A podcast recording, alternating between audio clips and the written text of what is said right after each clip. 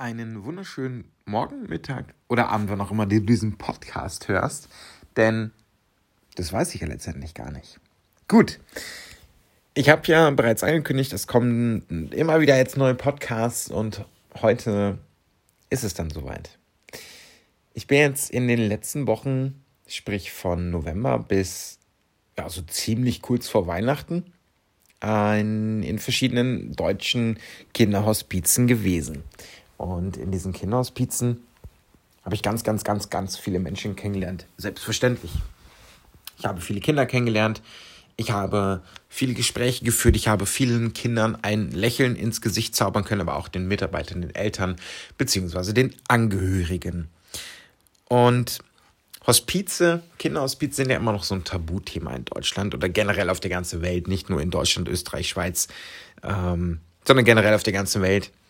Denn ein unbeschriebenes Gesetz besagt, Kinder sterben nicht. Kinder spielen, Kinder sind glücklich, Kinder gehen zur Schule, Kinder gehen in den Kindergarten, Kinder werden nicht krank. Und dennoch ist es so. Dennoch gibt es viele Kinder, die an Krebs erkranken, Autoimmunerkrankungen haben, tuberöse, ähm, was eine Art Autismus aber erweitert mit eventuellem Organbefall von Tumoren etc. sein kann. Also da gibt es wirklich sehr, sehr, sehr viele. Ich kenne nicht die ganzen Fachbegriffe, dafür bin ich kein Arzt. Ich kenne halt nur viele Leidenswege oder ja, viele Kinder, die halt krank sind. Kinder, Jugendliche und auch Erwachsene. Doch als ich in dieses eine Kinderhospiz kam, und ich nenne bewusst keinen Namen und auch keine, keine Orte, in welchem Hospiz ich gewesen bin oder in welchem Hospiz dieses, diese Frage gestellt wurde. Als ich dort ankam, habe ich als Nikolaus Geschenke verteilt. Also so wie in jedem Hospiz, so wie in jedem Krankenhaus in den letzten Wochen. Und natürlich eine, eine schwierige Situation, weil man halt nicht weiß, ähm, wie reagieren die Kinder darauf. Ähm, naja, und viele, viele andere Faktoren, die halt dazugehören. Doch ich kam ins Gespräch mit einem neunjährigen Mädchen und ähm, da fragte mich die Mutter oder eine Angehörige, sagen wir jetzt einfach mal die Mutter, fragte mich, wieso ich denn andere Menschen oder versuche andere Menschen ein Lächeln ins Gesicht zu zaubern, zu zaubern. Wieso versuche ich oder wieso möchte ich das? Warum mache ich das? Und dann habe ich ihr gesagt, weil mich das glücklich macht, weil mich das, das freut, wenn, wenn, wenn, wenn Menschen, denen es halt gerade nicht so gut geht, durch mich oder auch durch andere, wieder für einen kurzen Moment vergessen können. Wieder für einen kurzen Moment, ja, einfach, einfach ähm, den Moment genießen können. Ja, und ich mag es halt gerne, Kinder glücklich zu machen, beziehungsweise Menschen glücklich zu machen. Und jetzt kommt die Frage der Fragen, auf die ich keine, beziehungsweise eine schwierige Antwort hatte. Dieses Mädchen fragte mich, aber bist du denn überhaupt glücklich? Hast du eine Person in deinem Leben, die dir ein Lächeln ins Gesicht zaubert? Was macht dich denn glücklich? Weil du, du schenkst zwar viel Freude und du bringst andere zum Lachen und ähm, du lässt andere eine Zeit vergessen oder eine, schenkst denen ein, ein, ein, viel Zeit von dir. Aber bist du glücklich? Uff, habe ich mir gedacht. Was antwortest du denn jetzt? Und dann sagte sie, sie konnte es wahrscheinlich in meinem Gesichtsausdruck sehen, da sagte sie, du hast da keine Antwort drauf. Und das haben ganz, ganz, ganz wenige Menschen, die sich nicht mit ihrem Leben auseinandersetzen. Wo ich mir dachte, oh, ich, ich, das, du bist neun. geh, nicht, geh nicht so hart mit mir um. Ähm, ich bin zwar ähm, erprobt im Leben, ähm, aber nicht vorbereitet auf solche Fragen, vor allem nicht von einem Kind. Und deswegen habe ich mir in den letzten Wochen viele, viele Gedanken gemacht. Und ähm, ich habe mir die Frage schon gestellt, auch an dem Tag und auch als ich da meine, meine stundenlange Fahrt äh, nach Hause ähm, hatte. Ähm, habe ich halt wirklich nachgedacht mit, hey, bist du denn selber glücklich? Und das erste, was in mir aufkam, waren zumindest zu dem Zeitpunkt wirklich so, so kurz, kurz vor Tränen, wo ich dachte, pff, bist du es oder bist du es nicht? Und ich kann sagen, ich bin zufrieden. Also, ich antworte ehrlich. Also, tatsächlich. Würde mir jetzt auch jemand die Frage stellen, ob ich das bin, ähm, also ob ich glücklich bin, dann würde ich sagen, nein, aber ich bin zufrieden. Also ich bin zufrieden mit dem, was ich habe, mit dem, was ich mache und mit dem, was die Zukunft wahrscheinlich bringt. Weil es liegt ja an mir. Und dann habe ich nochmal die zweite, also nicht die zweite, sondern die, die ergänzende Frage quasi aufgegriffen, ähm, ob ich jemanden habe, der mich glücklich macht. So, jetzt kann man natürlich sagen, okay, sie, sie meint wahrscheinlich eine Person, also ich gehe mal ganz stark davon aus, aber anders drüber nachgedacht, viele, viele Menschen, also sicherlich da, wo ich jetzt wohne, interpretieren Glück mit, einem Porsche, ein Lamborghini, äh, ein dickes Haus, ein Zweitwohnsitz, ein Hauptwohnsitz in München und schlag mich tot. Ähm, aber ich beziehe es jetzt einfach mal tatsächlich auf Personen und ich, ich brauche kein iPad, um glücklich zu sein. Das macht mich nicht glücklich. Ich brauche kein iMac. Es ist schön zu haben. Ich kann da gut mitarbeiten mit dem iPad und äh, ne, ist auch ein schön, einen schönen Wagen zu fahren. Alles gar kein Thema. Aber ob mich eine, eine Person glücklich macht, Nein. Also die Menschen, die ich in meinem Leben habe, ich, ich bin froh, dass ich sie habe. Ich würde sie auch nicht missen wollen. Da gibt es halt zwei, drei. Ähm, mehr gibt es auch tatsächlich nicht. Ich bin, ich bin, ich bin froh, dass ich meine, meine Geschwister habe. Ich bin froh, dass ich, dass ich ähm, dort leben kann, wo ich jetzt lebe, wo andere Urlaub machen. Ähm, ja, aber eine Person, die mich wirklich glücklich macht, nein. So.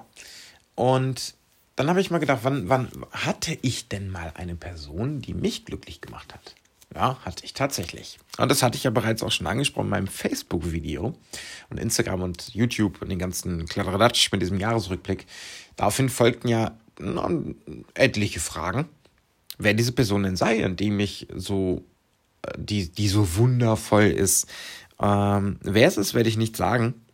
Äh, aber diese Person hat mir tatsächlich gezeigt, im April habe ich es kennengelernt, wie schön alles sein kann, wie schön das Leben sein kann, äh, wie schön Österreich sein kann, ähm, was Leben bedeutet. Ähm, ohne, ohne groß miteinander zu kommunizieren, äh, einander verstehen und so weiter und so fort.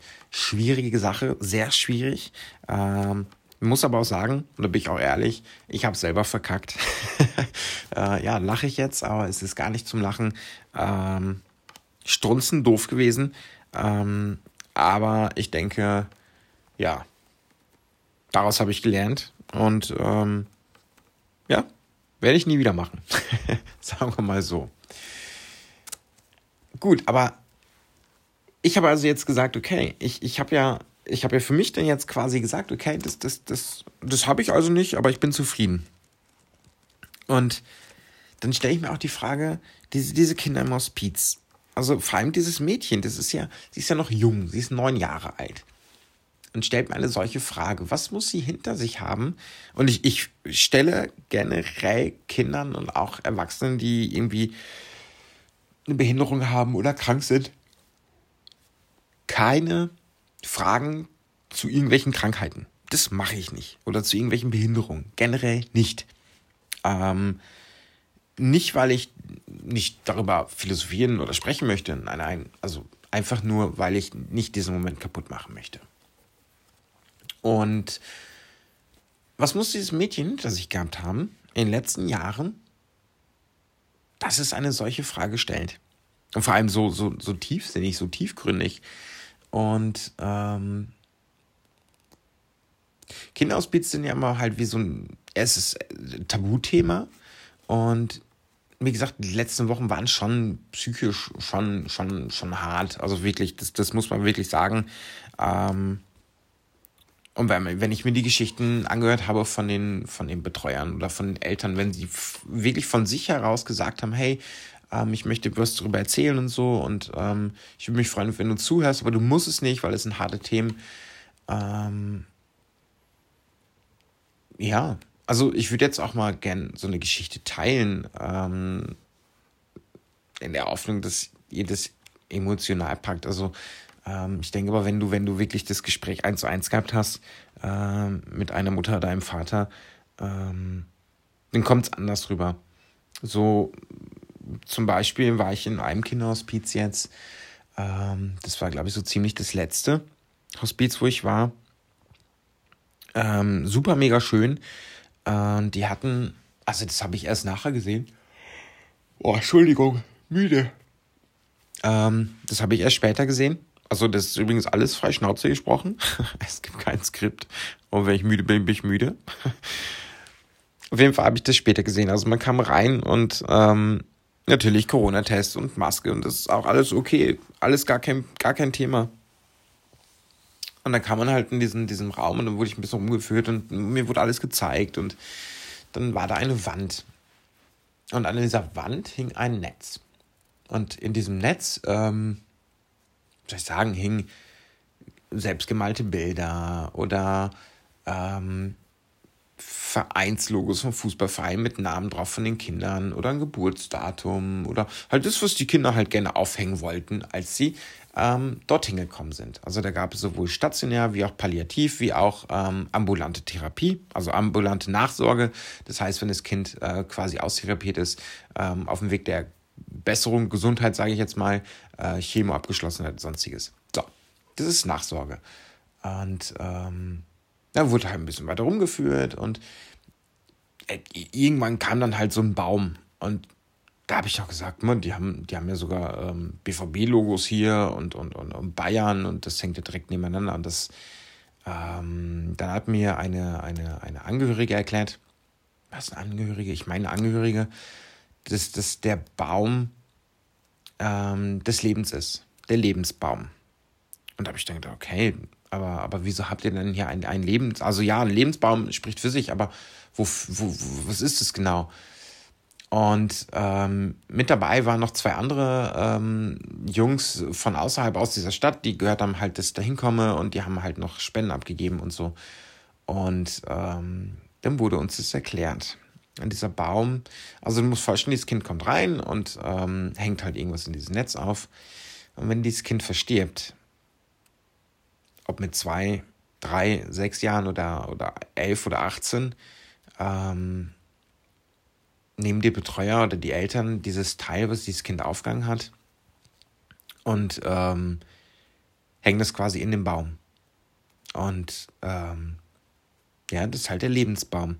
Das heißt, es ist, das Kind lebt halt weiter mit diesem Baum. Und ähm, das Schlimme ist an dieser Geschichte und an, dieser, an, diesem, an diesem Ganzen, dass die Leitung nachher sagte, dass die den Raum erweitern müssen, ähm, weil nicht mehr alle Kinder draufpassen. Und du musst vorstellen, der Baum war, weiß ich nicht, drei Meter hoch. Also so ein, so ein gemalter Baum, so ein, so ein auch aus Kunststoff mit, an der Wand gemalt. Und ähm, ich glaube, der war drei Meter hoch. Und hat halt die Äste und da hingen auch Sachen dran von Kindern. Und die, der, der, es sterben halt so viele Kinder in diesem Kinderhospiz oder generell in Kinderhospizen, dass die halt diesen, diesen Baum erweitern müssen. Und ähm, das, das sind halt Sachen, das, das ist Realität. Das, das, ist, das, das, ist, das ist das Leben. Ähm, dass halt auch Kinder sterben. Das, das ist einfach so. Und wenn ich mir dann sowas also auf dem Rückweg, ich bin dann, glaube ich, vier Stunden zurückgefahren oder, oder fünf oder acht, ich habe keine Ahnung. Ähm, da lässt du das Revue passieren. Weil in diesen acht Stunden oder fünf Stunden, wie auch immer, bin ich halt alleine und du denkst halt darüber nach. Und ähm, auch da ist schon in mir die Frage quasi wirklich aufgekommen wieder mit, hey, ähm, bist du glücklich? Machst, machst du wirklich das, was du möchtest? Ähm, andere bekämen halt, also bekommen halt nicht die Chance, ein Leben zu leben ähm, weil sie halt vorher sterben. Kinder, Jugendliche. Und ähm, das bekräftigt mich halt auch immer, um, um dennoch weiterzumachen. Und natürlich plagen mich auch Sachen und immer und äh, gar keine Frage. Ähm, aber ich mache es trotzdem. Und es ist mir, es ist mir, ich lasse meine Sorgen hinter mich und ich versuche dann in dem Moment diese Kinder glücklich zu machen. Und wenn es nur zehn Minuten sind. So, jetzt war ich letztens dann halt in noch einem Kinderhospiz und da waren zwei Zwillinge. Ähm, die konnten halt nur über ein äh, Tablet, nein, nicht Tablet, über einen ähm, Talker reden, über einen Talker. Äh, das hat er mir übrigens explizit mehrfach gesagt. Immer wenn ich gesagt habe Tablet, hat er auf seinem Talker gedrückt und dann hat er gesagt, nein, das heißt Talker, Talker. und ähm, also körperlich schon sehr eingeschränkt und ja, sind zehn Jahre alt, gehen zur Schule, vierte Klasse, ähm, aber ja, haben halt ein eingeschränktes Leben. Und aber der Wille, der dahinter steckt bei den beiden und auch wenn die sich eigentlich so gut wie gar nicht bewegen können und ernährt werden über eine Sonde, über so einen Zugang über, über Magen oder über den Bauch, war das, glaube ich, da, da steckt Lebenswille dahinter. Bei zehnjährigen Kindern, die, die eigentlich, ja, glücklich sind. Also nicht eigentlich, die, die, die Kinder sind glücklich. Und ich behandle, ich behandle ja, ähm, ich sag jetzt mal, ähm, Kinder, wie, wie ihr sie kennt, nicht anders mit Kindern, die eine Behinderung haben. Und da sagte zum Beispiel auch ein Kind, ich, ich bin nicht behindert, ich bin nur anders gesund.